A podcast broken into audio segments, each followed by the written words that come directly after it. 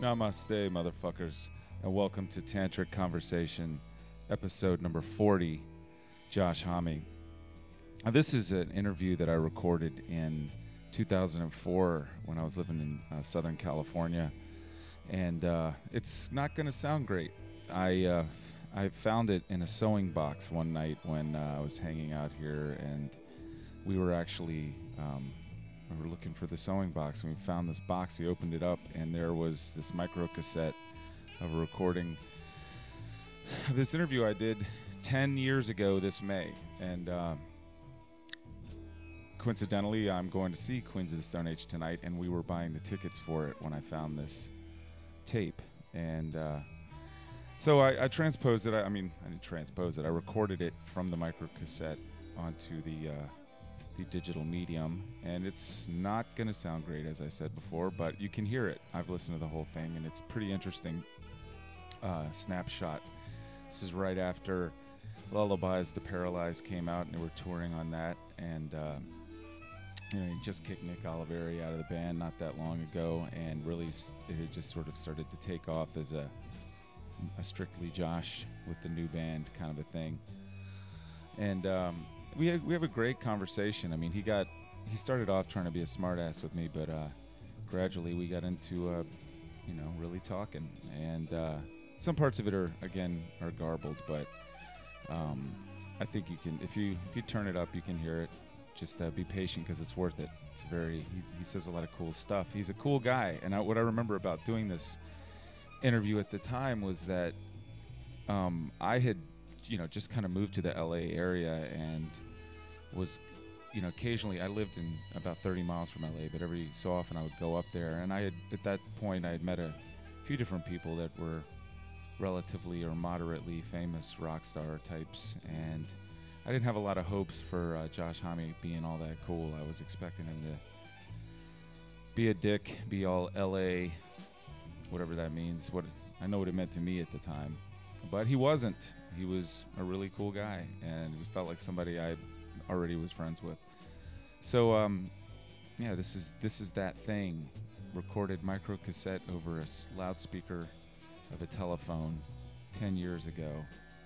Um, there is one point where he uh, he tells me something about a uh, Desert Sessions uh, contest, and he says not to print it or whatever. But I think it's been long enough. It's 10 years since we did this interview, and it's guys even more than that, 15, 20 years since that record came out.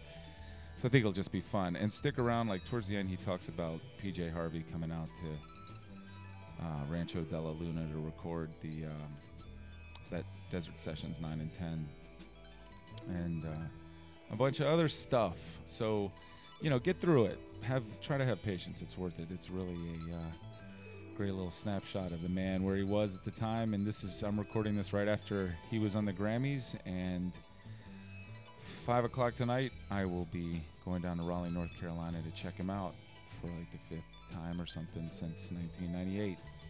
With uh, with that, I'll pass. Josh Homme interview, May 28th. So how'd that sound check go?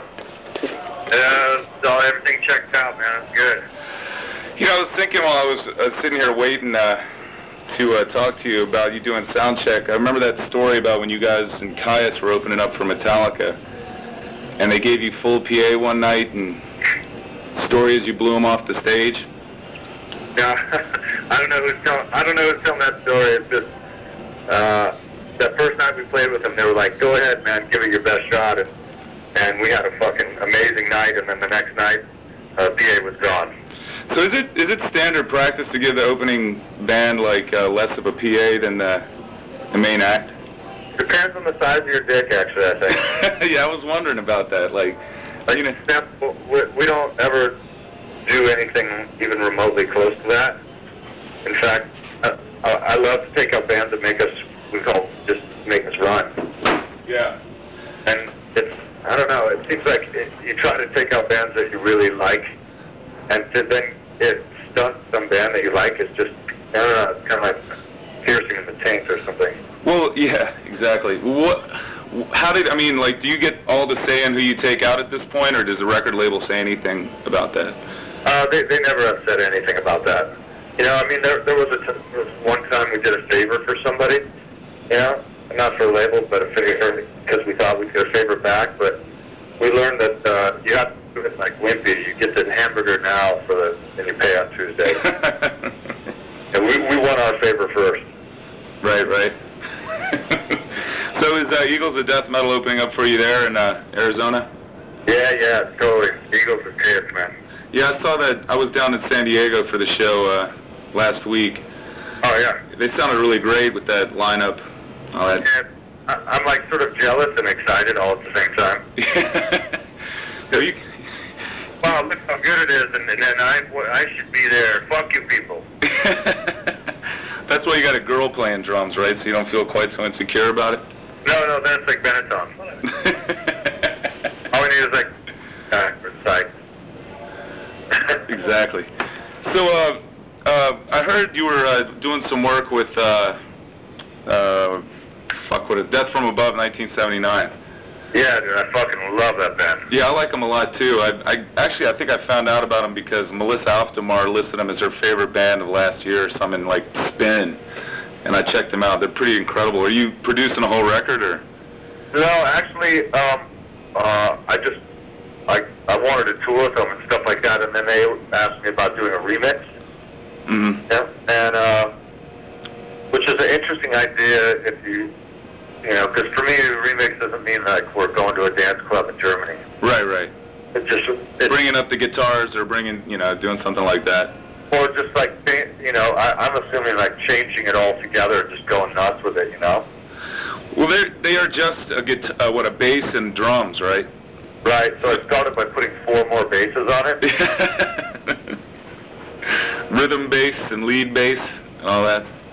The thing was, I was just glad that, that, that, that they asked me to do something. But the truth of the matter was is that that the, the two songs they gave me, I was like, these songs are badass. I wouldn't change anything. Are they, and they were they all on that uh that record "You're a Woman, I'm a Machine" or were they uh? You're a woman. I'm a machine. were the songs from that record or they uh? Yeah, they were Black History Month and Romantic Rights, and they were like, pick one. Oh, right on. Yeah, I like the second or third song on there, I think. But um, so you know, this is the thing I've been thinking about since I was gonna do this interview with you. You know, I've read various shit about how like you know you got kind of disillusioned after Kyuss and you kind of went into hiding for a while and and uh, or I don't know if hiding's the right word, but you you mentioned getting as far away from like music scene as possible, going to Seattle or whatever. And what is, what sort of changed for you over the last, I don't know, 15 years or 10 years to make you willing to accept the role you have now as? Well, I mean, I guess the thing that brought me back quick was I left those, you know, I got so into the Stooges and, and Lust for Life and The Idiot, those two records too, that I was like, you want to know what I have to say? Just see these records, and I'm, I'll talk to you guys later. Bye. Yeah. Yeah. And uh, because it so kind of like particularly said everything that I was wanting to say. And, and then, so I thought, what does it, what does anyone need my my take for? You know. But what I realized is that I I, I my take. It, it's there's nothing I can do about if anyone else likes it or understands it or anything like that. It's just it's because I love it, and and so it doesn't matter that it's it's been said a million times. It's, it's never been said by you. It's never been said by me. You know. Yeah, that's an argument I make a lot myself, but um, I mean, I, I had the same problem I'm, as a writer in college. You know, I read all of these great books, and I was like, well, this shit's all been said before. Why the fuck, you know, what do they need me to say it? And I relate to that, but there's sort of been a gradual, you know, increase in your sort of stature as like, you know, pop culture kind of figure, and I'm just sort of wondering how you're handling that aspect of it. Well, I mean that that part's a little more tough to navigate because there's no no no advice will really help. You know what I mean? Every situation is situational, and and uh, you know I have this this new thing where some people just fucking they're like "Heck, dick, you know. Yeah. Like, where I'm like, whoa, whoa, wait a minute, man, you know. And and it's always been so that we've always had such a good relationship with like the press and stuff like that. Mm-hmm. I think it, you know, now when things when things happen that are difficult, you know, people people uh, have an opinion now because more people have the records. Yeah. But it's kind of tough. It's it's kind of tough for me to justify worrying about it too much. Yeah. It's a, it's not. It doesn't seem like enough thing to worry about. You know, like nothing I can do. You know. Right. So uh, you just kind of have had to get used to it, basically, and just move on. Yeah, I mean, I think I don't know. I just think it's the, the, the one of the things that I left behind.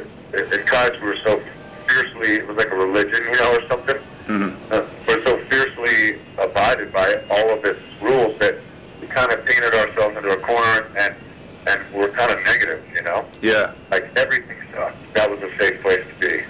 It's like, hey, what's going on? It's like you suck. yeah. I got friends like that.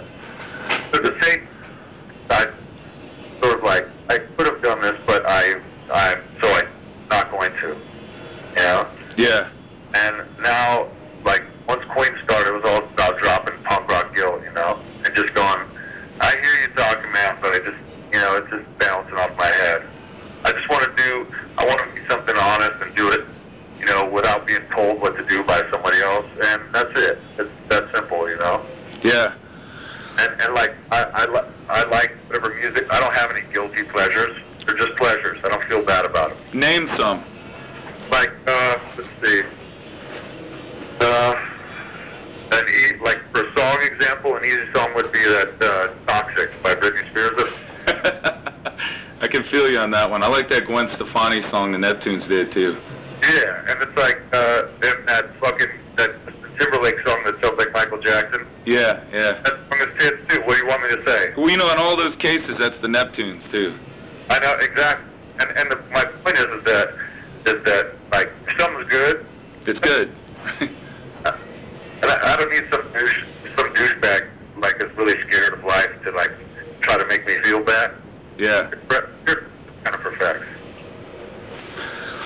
That's uh, that's you know, good attitude. I mean, I work in punk rock right now, and there's an awful lot of that. You know, like I mean, I do PR for a punk rock label, and it's there's so much about like, well, they aren't punk because they don't have mohawks or whatever. You know. Yeah, but but in reality, to me, like the most uh, uncontroversial haircut you could have is a mohawk. Totally. You know what I mean? Yeah. Like maybe when that made people not even serve you at a restaurant, that's fine. Yeah. But now you just look like a joiner. Totally. Never, I've never found a scene that is worth joining. I like that. It's like when you join a scene, you're you're, you're acknowledging it has rules and that uh, that you're going to kind of do what it says. And, and like to me, what we're doing in a lot of ways is more punk rock than than a punk rock band because we're trying to infiltrate and, and destroy from the inside out. and I think you're doing an admirable job of that, really. I mean, to see the amount of people at, I mean, I've been, you know, into you guys since 98, and to see the, the faces changing at the shows and the people that are getting won over, you know, and realizing that great music is just great music, even if the singer's got a mullet, you know. And, and like, and like, I'm a other dirt. Like, I've not only had a mullet, I've had every shit-eating haircut you could ever have. Yeah. like, and, and but that's the point. Is like, I kind of don't give a fuck. And, and to me, that's more punk rock than some dude that's at Hot Topic buying fucking head shirt. And I love the Kennedys. You know what I mean? yeah. But it's like, but at the same time, it's like, um, it's about fashion. You can count me out. Yeah, I agree with you 100% on that. Um, you know, I wanted to tell you something earlier. Maybe you can use sometime. My my dad and I are both tall, about as tall as you are, and my dad got a lot of shit uh, in his workplace, and he was like, you know, I, I think I, I just feel like I have to tell him, you know, it's a matter of altitude, not attitude. I totally know the feeling because everyone that like that I, that's like tiny, they immediately associate me with like some bully that they had they met in school or some shit, and I'm like, listen, man. Not only do you need to let high school go, you know, Yeah. but you know, like uh, I'm soft and cuddly. Don't you worry, man. Yeah, you can certainly hear in your music. Uh, one thing I was wondering is, you know, I think like in my head or something is like perfect on nine and ten, and you know, and I, it's not like it's bad on on the new version, but it's just so much more, you know, compressed and studio sounding. And I, I was wondering, you know, what is your ethos about like working on a song after you've kind of done a great version of it, and you know, you've taken them from Desert Sessions to the records before. Do you have a a rule like I'm only going to do it this many times, I'm only going to fuck with it this much, or Well, it's more about um, it, it's a, it's about a, there's a couple factors. One of them is is is like some songs seem like like the way I, I play music is that I, I feel like the songs just tell you what they're supposed to do. Yeah. You know what I mean?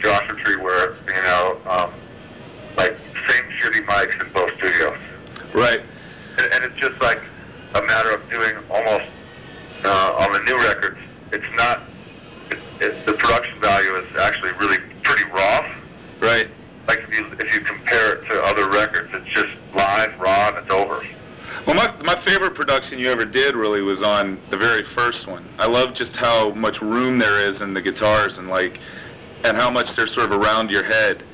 Yeah. You know. And that and that version of of in my head is like right down the middle. You know, fucking room. Right. You know, which is cool, but I just got so addicted to that that you know more wide open sound. You know, from that first version. But Well, ac- you know, actually, too, you're talking about something that I think is really interesting. It's like, it's why I know music is so is such an important device for like having a good time. yeah. Because it, people get really emotionally like charged by music uh, of all styles of emotions. You know, Mhm. it's like, um, what, like in, in the case of this, it's like, man, I really like better, and it makes me almost not like the other one. You know what I mean? Yeah. And and, and I totally understand that because I I that. I, I, I try not to, but I do it because you just follow your taste vein, you know. Yeah. Uh, and it's one of those things where what I'm what I'm trying to get to is a spot where it's like these are just what they are. It's okay.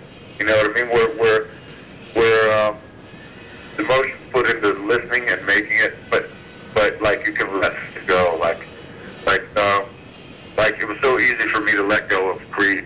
you know what I mean? You, are you familiar with uh, like Guided by Voices at all? Yeah, man. I, I, I love Matador stuff. Yeah, I used actually I used to work there back in the day, but that's not really the point. But what I did learn there is like when I first started listening to Guided by Voices is I hated this shit because it sounded so fucking rinky dink, you know. But then like I fell in love with Bee Thousand, and then I got to see them live, and it was like that produced version is like them playing it live. Like you know they record it in this basement on an eight track, and and they just do it as you know right when they wrote it, so it's like super fresh. And then you know you fall in love with the melody and the rudimentary sort of sound it has, and you get to see them live, and it's like holy crap, you know. Yeah, that's what I love about doing records quick.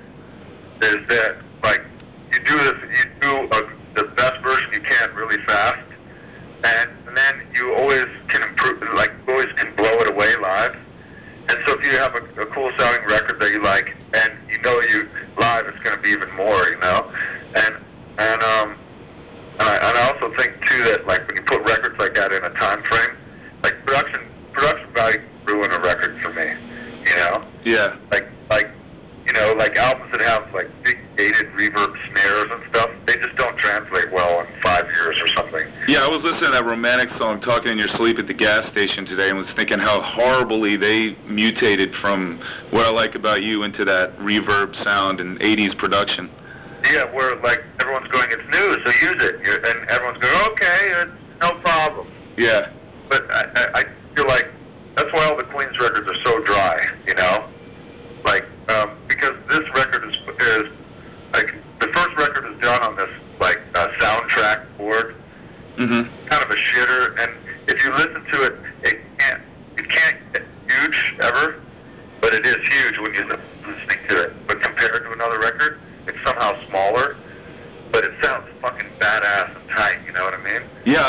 do know what you mean. I've listened to that record probably literally millions of times. I, I like found it, uh, you know, on vinyl, the Man's Ruin release, like because I had heard that you were doing a new band, and I was pretty into Kyuss back in the day. In fact, when I was working in Matador, the way that I rebelled against what was going on there, because I got so sick of the smarty pants indie rock, I was listening to Kyuss. Yeah, that'll piss off anyone that like has a white belt on.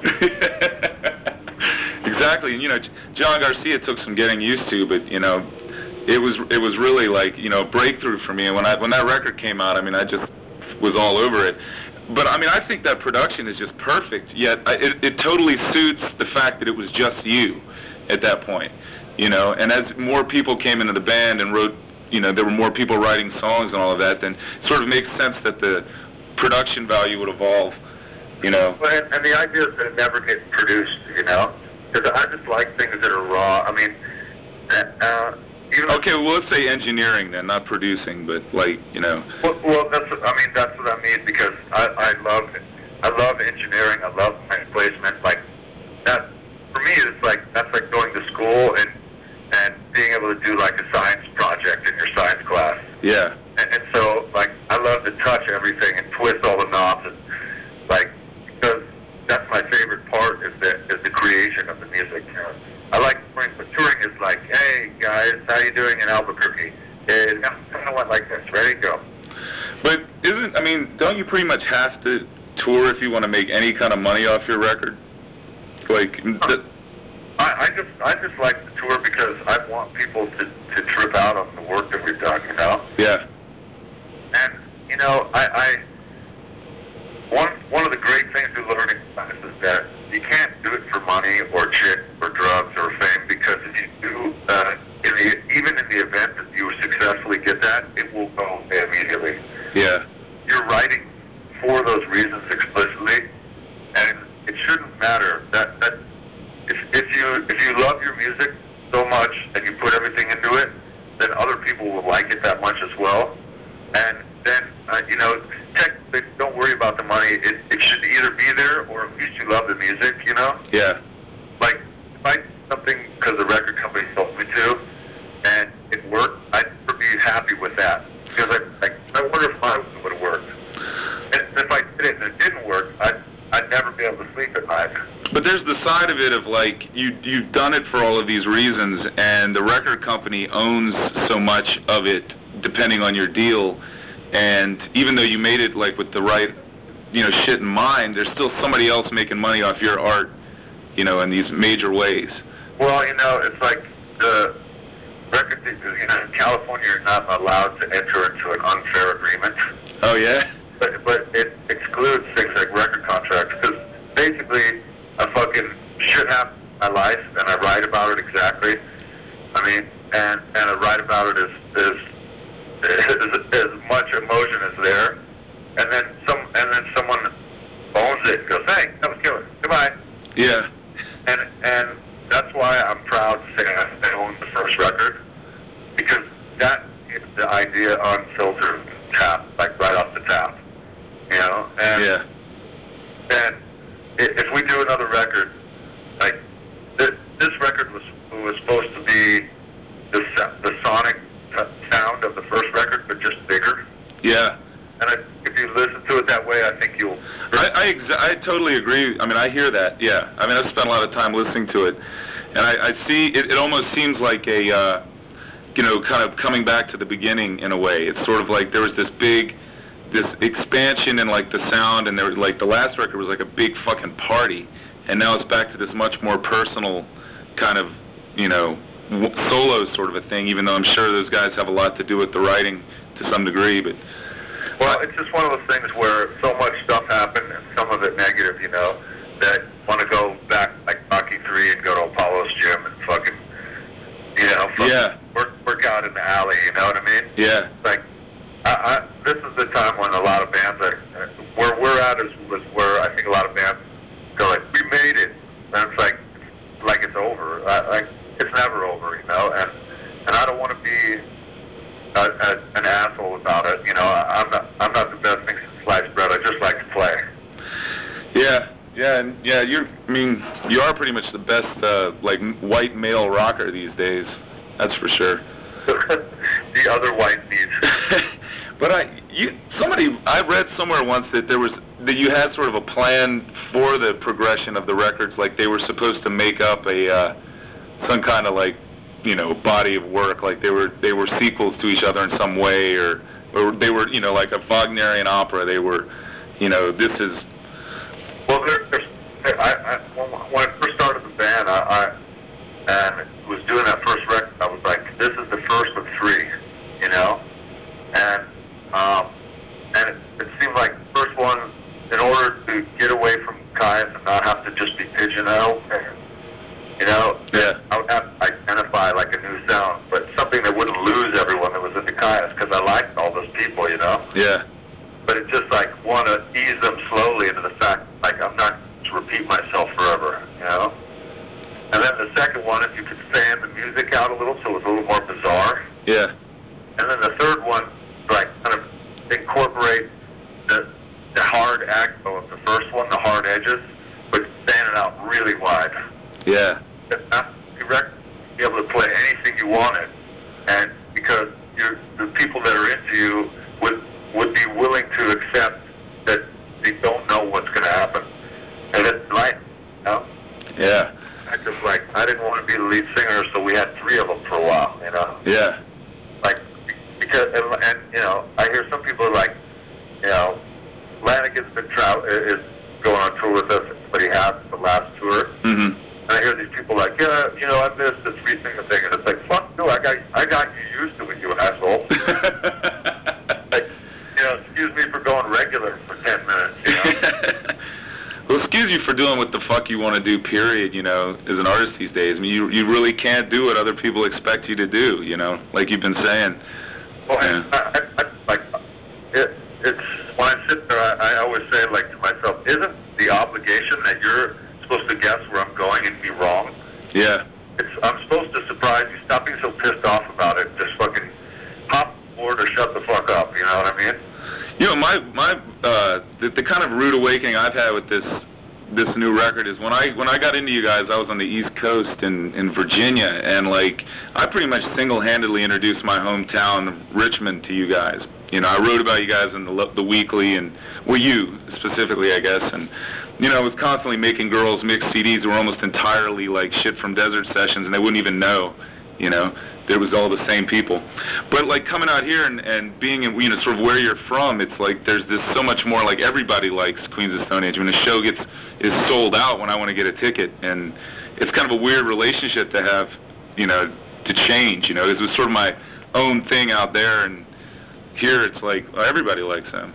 Well, I, I, I know it's it's a that's part of the weird thing for for both you and me to negotiate. You know, is that like, you know, we like it's one of those things where I don't like Nirvana anymore because they're huge, yeah, and, and and then you find yourself going, what the fuck am I saying? You know, like it's one of those things that isn't up to you and me almost. You know, yeah, and and I I find it weird too because like you know when when Nick and I get along anymore, uh, and, and I didn't want to tell anyone why, you know, because he and I are friends, and I'm not going to fucking shit in my my boy uh, just because somebody I don't know wants to know. yeah, And, and but he was angry, so he's saying things that to him are are real, you know, and so it's like I I have to deal with the fact that these people think they know, yeah. you know, and they're like, well, Josh is a Nazi asshole, and it's like, Jesus Christ. Yeah, you know, I I think it's pretty. I feel like you've handled that really well. You know, without being like you know, fuck you to people that are asking. I think you've handled it in incredibly like cool, mature fashions. You know, and basically said you guys are boys and you go way back. And I think I went to the El Rey to see Mark Lanegan and, and Nick play like back in October, and I thought I spotted you like walking around backstage. No, I, I was I was in the crowd. Yeah, I, I was there. Yeah, Yeah, and, and I, know, it's one of those things where, you know, that that relationship between having a band be where you're like, this band is mine, and then and you tell people, and it, word of mouth happens, and it works, and you get psyched for a second, like you you're like, fuck, I helped to build this, and then going, you're like, wait, you know, yeah. And on the other end, I'm going, I just want to play, it, and uh I want people to like it because that's why you know when you when you give someone a CD, you hope they like it. Yeah. And and at the same time, it's like uh, what's interesting for me is like there there's that some people dig it that you wouldn't hang out with in a million fucking years because you're like God, he's back. You know? Yeah. And on the other hand, there's a backlash from people that like they're like, oh now it's all fucking huge or whatever. Yeah, and you know, for me, it wasn't like when when- when you said that bit about Nirvana earlier. You know, I've always refused to be that way. If I like a fucking band, I like a band. Like you said before, I mean, I like Stone Temple Pilots. I don't give a shit what anybody says. You know, you know, and and Fu Manchu was like that for me, and lots of other bands. But when when you guys started getting this big, it wasn't that I didn't think you were cool anymore. It was more that it had just been this thing that I had a one-on-one relationship with, you know, and it was hard to lose that. Not so much like now they suck or now they're not cool, but it's just hard to kind of let that go. Where I'm just you know the only guy around that likes this shit, you know. Yeah, well, and and I mean, I wasn't even talking about that specifically because, or or your thing specifically. It's just one of those things where you you wrestle with that shit because, like like no one's advice actually totally pertains, you know. And, and it's just it's one of those things that you just try to figure out, try to. For me, it's like the moment when I need to be myself more than ever because gonna be judged. I'd rather be just because of what who I really am. You know, if, if someone if someone don't don't like or does like it or don't like me or or does like it, I'd, I'd like for the reasons that are correct. You know, Yeah, where you just go here here here I am. I guess you know yeah, the court of public opinion and uh um I, I try to always get to a place where it's like I, it's just music. So, like it's only rock and roll and I but I like yeah. Well, that that that aspect of how you know there's, I mean, the fact that you're playing rock and roll and there's you know we have I guess people of our, my generation. I mean, I was born in 1970. We have this expectation that every so often some awesome record's going to come along that just sort of galvanizes everybody. right. you know, and there really there hasn't been anything like that since I guess the closest the last thing that was anywhere near like that was I guess like maybe Nirvana, you know? Yeah, I, I think definitely Nirvana galvanized something, man. And uh, and um, I always sort of felt like that first Queens of the Stone Age record should have been that kind of a record, but there's so much like, you know, people who are marketing other bands are blocking your view of shit like that now, you know? I, I, I uh, you know, for so long, guys, we like tried to be out outsiders. You know, if anyone tried to pull us, I mean, even to get signed, they're like, "We want to sign you," and our first reaction was like, "No." Yeah. And, and so we kind of got dragged, kicking and screaming at first, you know, and then it was one of those things where you're like, "Okay, I'm here, but I'm not playing with everybody," you know. You know, I want to keep my noise and you know, fuck you, you know. And I think basically it's just like I've learned to be on the outside. Even to hear something, one of our songs on the radio today, it's like, like we picked Little Sister because we thought it, it sounded like us, just rock and simple. Yeah. And and it was at the last minute, and we changed everyone's mind at the label, you know, because we're like, we're coming out. Before, our first thing, we want to sound like us, just be like short, boom, bang Yeah. you know, because uh, and when when I when I would hear like that's the obvious first choice, I'd be like, what? Whoa, you know, like to, to have this feeling like maybe now uh, I'm on the inside, or that's what people think. Either that or you're working with people who really understand you and understand your music. Well, I, I mean, That's harder to believe. Well, in, in, in actuality, man, like I have a great relationship with Interscope because it's we don't make demos, just play what we want, and so far they're they're digging it, doing whatever it is they do, you know. yeah. And, and so, on indies and majors and whatever, I mean, it's all the same. Selling shoes, uh, I wouldn't be like you evil shoe selling fucks. Yeah. It's just like it's just a bunch of there's no good guys and bad guys, it's just a bunch of guys, you know. Yeah. Yeah, I'm on pretty much the lowest level of the of the record business here at uh, TKO Records. You know, we put out like pretty classic, like kind of punk rock, and it's not like we're hating on anybody else, but it's hard to get coverage when the you know the majors are able to spend so much money advertising with you, you know even this very independent zines, you know, and uh, Well, dude, I know the feeling because I got a small label Rekords, Rekords, you know. yeah, and, and, and it's like we put out two, maybe three releases a year. Most of the stuff is on the net because sometimes I can't even get Caroline to some of the stuff I put out. they're fucking bleeding assholes. That's why. Yeah, and and and and at first he turned me down when I first went there, and I was like, "Come on, don't be a dick. Sell some records here for you, whatever." You know, trying to say whatever I could say, Yeah, and and, and I ended up kind of affiliating with the Ipecac guys, and um, and came back and and, and saw the guy from Caroline. I was like, "I fucking told you I'd be here anyways." Prolonging the inevitable, dude. and even still, it's like I don't want to try to parlay, like go like, hey, Queen Stone, you should do this. You know, I want, I want people to just, I want people to investigate and like it for what it is, and and Just make it available. Yeah. yeah, like put it where someone could grab a hold to it and trip.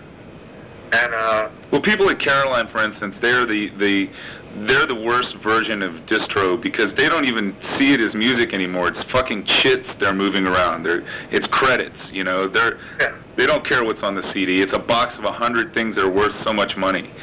Well, and I think there's this attitude that uh, if it sounds a little like something else, then maybe we can sell it to the same people, you know? Yeah. Which which works if you're selling fucking bananas and plantains or this car and that car. But when art and commerce is mixed together, it's a tricky subject, you know? It's like, you know, and especially, you know, I find it interesting because I don't want to sound like anyone else and I don't want to copy myself. Yeah. And so I'm trying to not sound like anyone else, and then they turn around and try to say, "Hey, grab this." It's kind of like this, Yeah. but it isn't, you know. And and so it's this kind of weird vicious circle where it's like, "Hey, trip out on this. It doesn't sound like anything you have." I actually bought that Millionaire record, that French band. I think you guys did some shows with them. Yeah, Belgian band. Yeah, they're, they're, they're a good band, man. But I actually I bought them because I somebody compared them to you guys and don't sound a damn thing like you. You know. Well, it's one of the things where I like it a lot. Don't get me wrong. But, Yeah, it, well, I just produced their new record, you know, and and like the reason I think that we we have a lot in common is because we don't sound alike. yeah. You know, it's like why I think that you know I've toured with Ween a couple times, and I have more uh, musically I have more in common with Ween than almost any other band because we don't sound anything alike. Yeah, and they made the, they had they applied the same you know idea to their records, just like let's fuck around with a whole bunch of different you know shit. Like GodWeenSatan's got you know everything on it. It's got like hard rock, it's got samba, whatever. They, they, their their thing is there's a there's a way to do all things, and yeah, we can play country. We can do a good version of country. We do our version of country. Yeah, and and so they they see music as just like this lawless space where you're allowed to do whatever you want. That's how I see it. People like that, that's why like I, eventually I, I I stopped paying allegiance to punk rock because I believed in it so much that I was like, uh, man, wait a minute, this, this is full of rules and I have to do this and this. I thought it was about like revolting, you know. yeah. I, it's kind of funny because I, I mean I find myself at 35. Like I, I moved to California with this punk label, and I'm down here in the midst of like total Southern Cali- California. You know, Duane Peters punk. You know, and everybody's wearing Vans and everybody's rocking these same patches and shit. And I'm like, I, ref- you know, I'm wearing jeans, t-shirts, and engineer boots. You know, and just doing my own thing. And and we're all grown-ups. We're not fucking teenagers. You know, and there's still that element of like, why aren't you wearing Vans?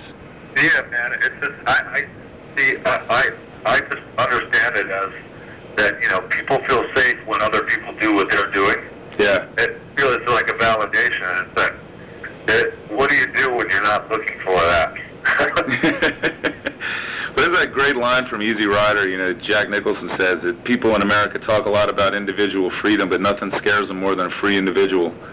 that's that's exactly it, man. And and and you know things like peer pressure and uh, and uh, this feeling of uh, you know my grandpa told me if you're going to be different, you're going to get hit with rocks. So learn to like rocks. Yeah. Is that the inspiration for that line, uh, it's all deflecting, stones are easy to throw? Yeah, that is. And I uh, this sort of uh, you know I because I'm in punk rock you know and and like this label started in San Francisco and it was contemporary to you know what Rancid and all those guys were involved with. And every once in a while, you know, I come across somebody who's like, "Man, I'm down with the U.S. Thugs," you know, I can't listen to that band, you know, or whatever. Like, have you honestly ever been like accosted by kids who affiliate themselves with Rancid or whatever over this Brody thing? No, none of them. Have, not, honestly, dude. I, and I've even walked. Like the first was because the first thing is that there's this accusation that I stole Brody from Tim, which is total bullshit. And the thing, the thing of fact of was is that Brody and I didn't say a goddamn word the whole time. Nothing. Yeah. And it was hard to do because I'm used to if you have a conflict with someone, uh, why let them dictate the pace of it, you know? Yeah. and because of my my past, because of my past, uh, and, and things like that, and because of the profile of the situation, I advise to not just say, "Hey, say what you need to say," and when you're done, I'll say what I need to say. Yeah. And because I used to walk the distiller shows and stand there in the open, like, do whatever you need to do. Mm-hmm. Because in, in in my hometown, like no one no one would dare walk around talking shit uh, or telling everyone else except you that they don't like you. Yeah. And, and I and I believe that like it, it's not healthy to have relationships like that where it's like, uh, are you with me or against me as a friend? Say it now. Pay allegiance in front of me. Yeah. No, I, I, I don't do that to people. Uh, you know, like I want people to be themselves. I don't want them to be fucking uh, my little minions. You know. Yeah. The yes men. And, and, and the fact of the matter is, is that uh, I I don't hide, and I'm too big. I'm uh, like I'm six five and I got red hair. How the fuck am I gonna hide? I feel you, man. I'm six four. You know. yeah, and it's one of those things where it's like if you got if you if it's what you need to do, bring it. Yeah. But either way, shut the fuck up and do one or the other. Yeah. Like, you, you want to talk all day, you're fucking in the wrong spot, you know? Well, were you? I mean, you know, obviously, I mean, I don't know. We have, I, I know people that know you and shit, and like, you know, whether it's like Jamie Wolf from back in the Man's Ruin days, or Right. you know, or Matt Sweeney, or whatever. I mean, there's, you know, very, there's sort of you have the reputation of like being kind of a ladies' man, and you know, now you've like really been with the same person for a long time, and you know, I- is that a really different thing for you? Have you? Yeah, it, it's, it's, it's fucking, for me, it's the coolest thing that's ever happened because, you know, after, uh, after, you know, after a while, it's, the, the best way to describe it for, for interview purposes is like, uh, Well, hey, man, I'm not really going to put this in the interview. I'm just talking to you at this point. Yeah. Oh well, well, well. What I would say about it is, is that it's like Ma used to say, you'll just know, Yeah. and, and you know, like I do, and I'm I'm willing to like I test drove a lot of vehicles. Yeah. That, that's having I decided to buy a vehicle, and I'm psyched. Are you marrying her? Uh, you know, off record, yes, I am. Awesome. Yeah, I actually already. I some friends of mine came to a party at your house not long ago. Uh, this guy Jason is a skater, and his girlfriend Amy. And uh, I just heard through the grapevine that you got were getting married. And I wanted to ask that, but yes, of course, this isn't a kiss-ass piece I'm writing, but I have no desire to like violate your privacy either. You know. Well, it's, it's one of those things where because there was so much turmoil around it, I don't really talk about it. And primarily because no one else's business, but also because no one gets uh, a more unfair shake than Brody. Yeah. It's like, you know, to me, I look at it as one of those things where here's a girl that has fucking made her own way all the way from Australia, and like some people are like, she's a slut. She's been with two guys in fucking ten years. You know what I mean? yeah. Like, uh, she didn't write her own music. That's bullshit, man. I, I sat there in the other room listening to her in the next room over write that entire last record. Like, her boys didn't write anything, you know? Yeah. And, and, and the reason they didn't is because they were like, we believe in you, and we'll uh, bring us the songs and we'll fucking tear the ass out of them. Yeah. Like, really cool, trusting, fucking beautiful thing, you know? Yeah. And, and um, and I also think that uh, you know you know, Tim's a kind of a control freak guy, so he's the type of guy that's like, nobody leaves me, I leave other people. I want to tell you a story off the record that I heard as, as a rumor that uh, that she that she walked in on him one time and he was like jerking off to video he took of like young girls in front of the stage, just like looking up at the camera. Dude, he's a fucking douchebag. You know, uh, uh, off the record too, like, I met, the first time I met him was on Lollapalooza when I was in the trees. Uh huh. And I almost beat that dude down then. And I should have when it wouldn't have mattered. Yeah. Because he was like, your friend's all drunk and he's in the fucking, there's like some kiddie pool backstage and he's in the and blah, blah. And I went, hey. Yep. Underneath, what's it? Nothing else again? And, and it's just one of those things where like, to me, he's a control freak. He needs, he wants to tell everyone what to do. You know, and I'm just not. Uh, you know, I've heard my people describe me as the same. I'm, I'm not a control freak. I'm in control of my own shit. Yeah. I don't ask pay allegiance. I want them to be themselves. Yeah. I don't hang around with a bunch of followers. What's the fucking point? Get your ass shined all day. Yeah, I mean, you don't get. I mean, the, the biggest inspiration musically is to like, uh, you know, learn stuff from playing in a band with other people. I mean, if you're gonna fucking do it all by yourself, you might as well play all the instruments by yourself. Yeah, man. It's just like I, I like the learning process. I like someone doesn't have me to dig them, you know. And uh, and it's one of those things where, like, I was I made myself extremely available in case he ever wanted to fucking talk about something, and he never seemed to want to. And but he made a lot of threats. Like, I want even I I went even in, in into places where he was, where his friends were, and went in and, and said, "Hello, my name is Joshua Homme. You can either use the phone or give me a haircut." And- or if it was a sh- tattoo shop, I, I I said, "You can either, you know, I'm here to get tattooed, or I'm here to wait till you use the phone." I did it all over the country, you know, because like outside people were involved, and I, you know, that's bullshit. So I, I went places saying full name and saying I'm here to do whatever it is I'm here to do, because you know, physical scars and shit, that all that shit heals. yeah. I'm willing to lose because it's worth it. Yeah. know? I mean, if you're gonna risk, if you're gonna gain anything, you gotta risk something. You know. Yeah.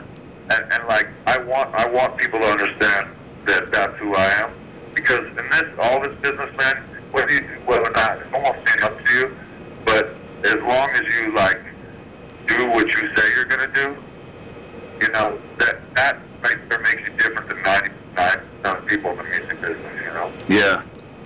it's like it, it's so much to just do something and then tell people what you just did instead of saying you know what I'm gonna do Yeah. that that's just just a bunch of hot air man Yeah, I, hear you, man. That's actually some kind of timely advice for me. I'm just finally getting the opportunity to play in a band again out here. I'm to be playing drums with this band coming up soon. I'm learning their songs right now, and I've been doing a lot of like this. You know, this is what I want to do, but now I'm actually kind of fucking putting the nose to the grindstone. But uh, I was curious. Um, you know, it seems really ideal to me. Like I always wanted to have a girlfriend who also plays music and you know be able to collaborate with her. And do you do you and Brody play together at all? Or are you ever going to like make a record together? You think? Yeah, man, uh, absolutely. It is all, all I need is for her. Like she needs, she's gonna make a record, and like as soon as she gets respect, or like, or no, that's not even the right start. What it is is that I want people people to. If I play with her right now, people go that I, I did everything or bullshit like that Yeah.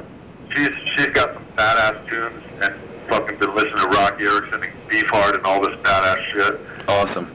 And I want her to make a record all, all on her own, uh, so that no one can dispute that she's been doing that for years. Yeah. And, and, and once she does that, because I then because we, we got this this band Baby Slut, What's it called? Baby Slut, Baby slut. Baby Slut, and uh, B A B Y Slut. Okay. and and uh, it's one of those things where it's like uh, all she has to all she has to do is make the record she's about to make, and uh, and then I don't give a fuck me more because I just want to make sure that she gets the, the respect she fucking deserves. Yeah. I don't want to take away from it because this ain't so. You know what I mean? Like this isn't this isn't a situation where I like her music because I like her. Yeah. This situation where like part of the reason I love this girl is because her music is fucking badass. Yeah, I saw a, a video from the r- record before that, and uh, I was totally transfixed by her before I had, knew she had anything to do with you. Yeah. I, I mean, she's Great shit. big time, man. I, I, I was too, and I still am. You know. Yeah. Because, like, I can't go out with some dumbass broad.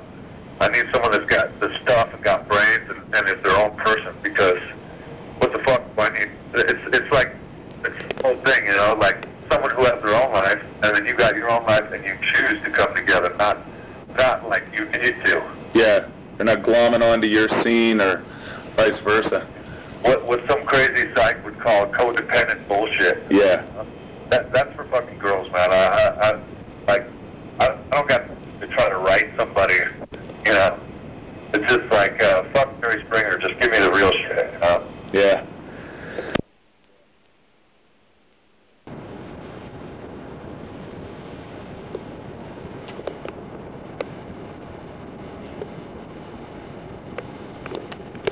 That's cool, dude. It's the best way from. Are there people outside of music that uh, inspire you, like writers, uh, you know, novelists or poets or anything like that?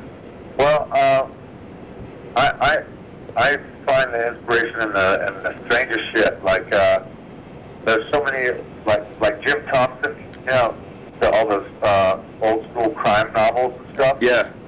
And uh, like he wrote Grifters. Yeah. the flick, and and and uh, and in in the desert, like there's all these thrift store books and things like that, comics and and uh, and well, I like like you get inspiration in the funniest fucking places. You know what I mean? Mm-hmm. And I mean, when I read, I I, I read stuff like uh, Cormac McCarthy and shit like Mm-hmm. and but What is it, Blood Meridian? yeah, that's a fucking badass. That's one of my favorite books of all time, you know. I've read I've read almost all of it, then I lost it. Dude, Blood Meridian is badass. It's just so it's so descriptive, like Foster, but without all the boredom. Yeah. Like I don't need someone to describe the, the light on a doorknob, No. you know. But Cormac, like, it gets to the point a little quicker, and uh, and I also like, like I never read, I never have read, uh, you know, or all the all the Kerouac I've read. Like that shit bores the fucking ass off of me. Yeah. You know, it's just like, eh. So I, I, I try to get it in, in different spots. I Mhm. love to read history, and I, for me, lyrically, like, I just don't want to use too many pedestrian words. I want to like paint a picture, make some color, you know. Yeah. And I, you know, uh, in the past, I used to say these lyrics are about nothing. That way, I wouldn't have to talk about them. Right. But I think now that it gets confused as if everything doesn't mean nothing, and that's total bullshit. I, I, I gotta live it for it to, to be written down, you know? Well, like earlier on, something like you know, bloody apron, leg of lamb. That really doesn't seem like it ever really mean anything. But something like uh, But actually, it does. Like, it, it, in a rare moment, if I was to describe that song, it, it's it's about not wanting to like. Chorus thing sums it up. Infiltrate the walls that are caving in. yeah, It ain't a bad thing. It's the same reality. Like you make your own reality. Don't worry about people telling you. Everyone gets scared when someone goes to do something new and cut their own path. Like, don't. I don't want to just end up in the fucking but you know, like butchered meat, like some leg of lamb, you know. uh, And, and it's like I, I, I ain't some fucking fodder for for the rest of the world to like chew off of. You know, it's like that song's about blazing your own path. You know, wow. and and, and you know, so I sort of just pictured you driving by a butcher shop and and singing that out loud. don't want to follow the laws of man, bloody ape, leg of lamb. Like follow them, that's where you end up. yeah, And really, that's one of the that, uh, that's one of the main reoccurring things. I almost like I'll use lyrics as a reminder to myself. You know, yeah, it's like because I don't really follow the laws of men. Really, yeah, I only stay out of jail, man. Like if it's three o'clock in the morning and the light is red and there's no one coming, I just go. yeah, Because I acknowledge that a traffic light is there to stop accidents and, and, and keep the flow of traffic going. But at three in the morning when I'm alone, it is useless now, and it doesn't because it's illegal to run it doesn't mean shit. Yeah, I, I, I had that philosophy about the stop signs back here where I live in Costa Mesa, but I actually managed to get pulled one night. Well, I've been pulled over eight times for doing what I just said, and Yeah. I got a ticket because I I sit talk I talk to the guy and say, "Can I ask you a question? What are the lights there for?" And and you know I don't I don't I'm not a smart ass with him. Yeah. You ran it. You come. You ran the light. Come get me. yeah, Here we are, two guys at 3:30 in the morning, and we're following this thing, and we don't know why, or we're not asking. yeah. I'm, I'm not saying go vote right now. That's it's not like one of those soapbox things. No, but I mean, yeah, I hear you. It's just one of those things where I appreciate most people follow laws, and, and I respect that. But I appreciate that they do it because it, it provides any narrow pathway for me to not do it. Yeah, you got to know when not when not to follow. I mean, it's civil disobedience. Uh, who was that? Thoreau or Emerson? I can't remember, but yeah, I mean, I have the same philosophy. And actually, I didn't get a ticket that night either. I just, I said, hey, there's nobody around. What's the big deal?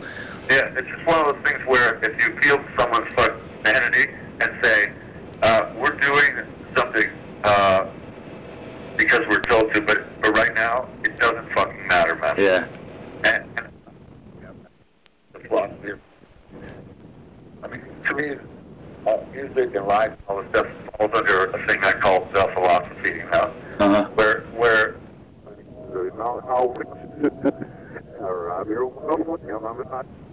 I'm 75. It's like, whatever, dude. I'm going a certain speed no matter what. And that's a minuscule example of the philosophy, you know?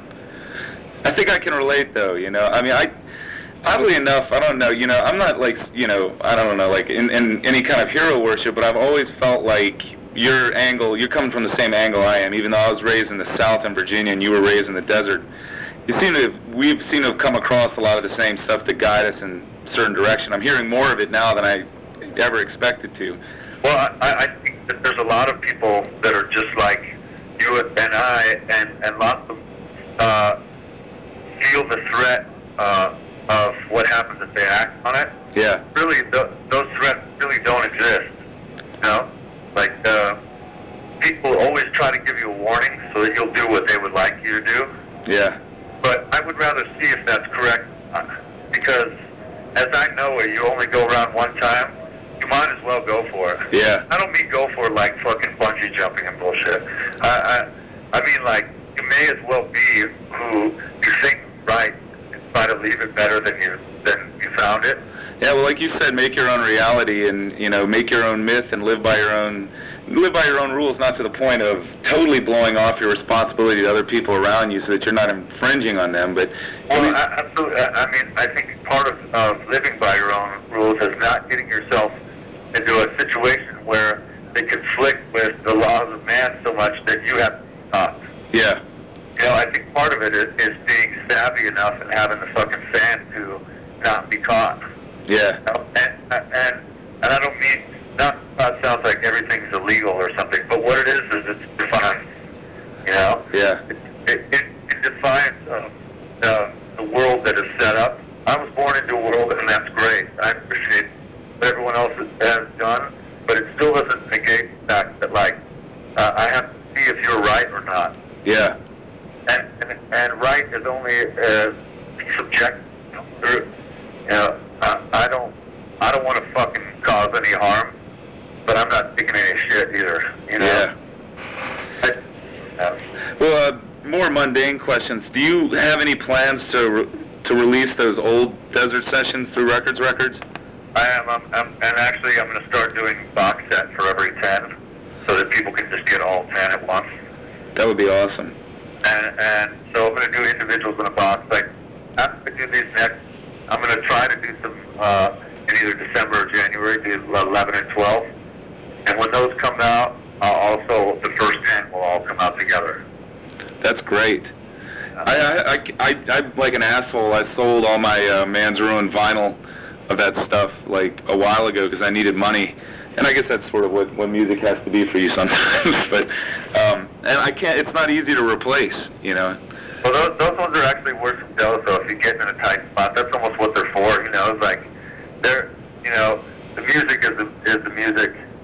Uh, yeah, just a regular E1 version of the yeah. Thanks, mate. Um, But the medium is something else entirely, right? what, what's that? The medium, like it being on a record, that doesn't. I mean, the music's not gonna be gone just because you sold the record.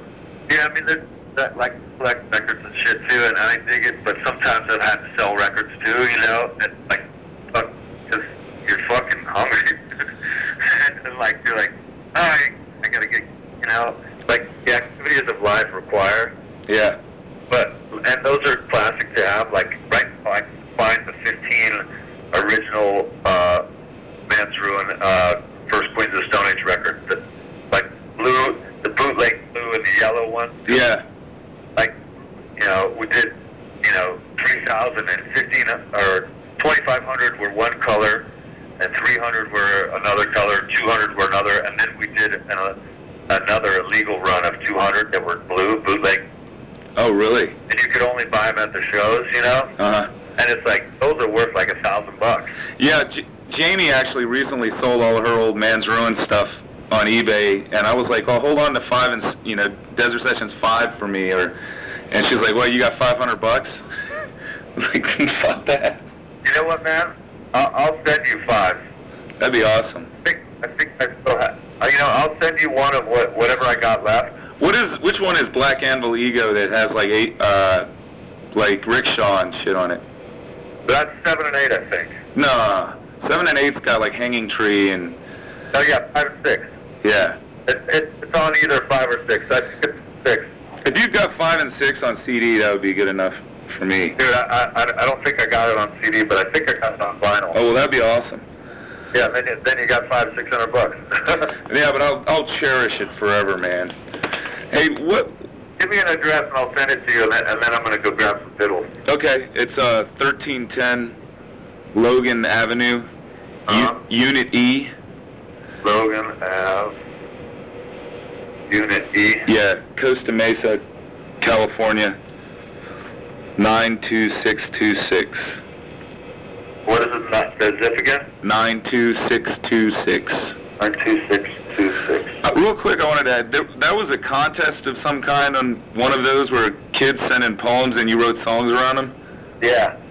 Who's, was that off your like fan site or did Man's Ruin set that up or? Man, uh, it, it was actually like I knew this guy who did country tunes where you just give him lyrics and he'd write you a, write a song and send it back to you. Uh huh. And so we started fucking around with this idea, and to be honest, 99%, there was like about 150 entries, hmm and 99% of them were so bizarrely cheesy that you couldn't even use them. It, it was like, desert sand brings me down to the earth, and I was like, Jesus Christ. Like, not even in a funny way, you know, it was just like, oh God, this is covered in goo. So, uh, a little secret that you can't ever print, all right? okay. This is our trusting if I'm sending you these records. All right. Um, is that, like, we wrote uh, all 80% of them ourselves and just wrote people we were like, we're like, hey, this person's from Australia.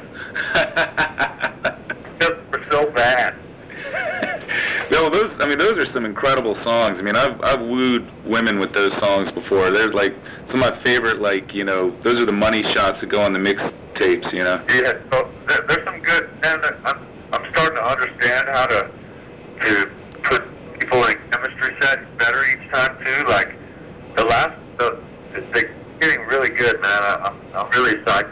Like, cause all that shit is made up there, you know. I mean, the last one, 16 songs in six days. Yeah. That's probably. I mean, that all of the desert sessions are great, but nine and ten is just fucking out of sight. I mean, PJ Harvey was one of my favorites anyway, and to have her and you together on one record is fucking awesome as shit.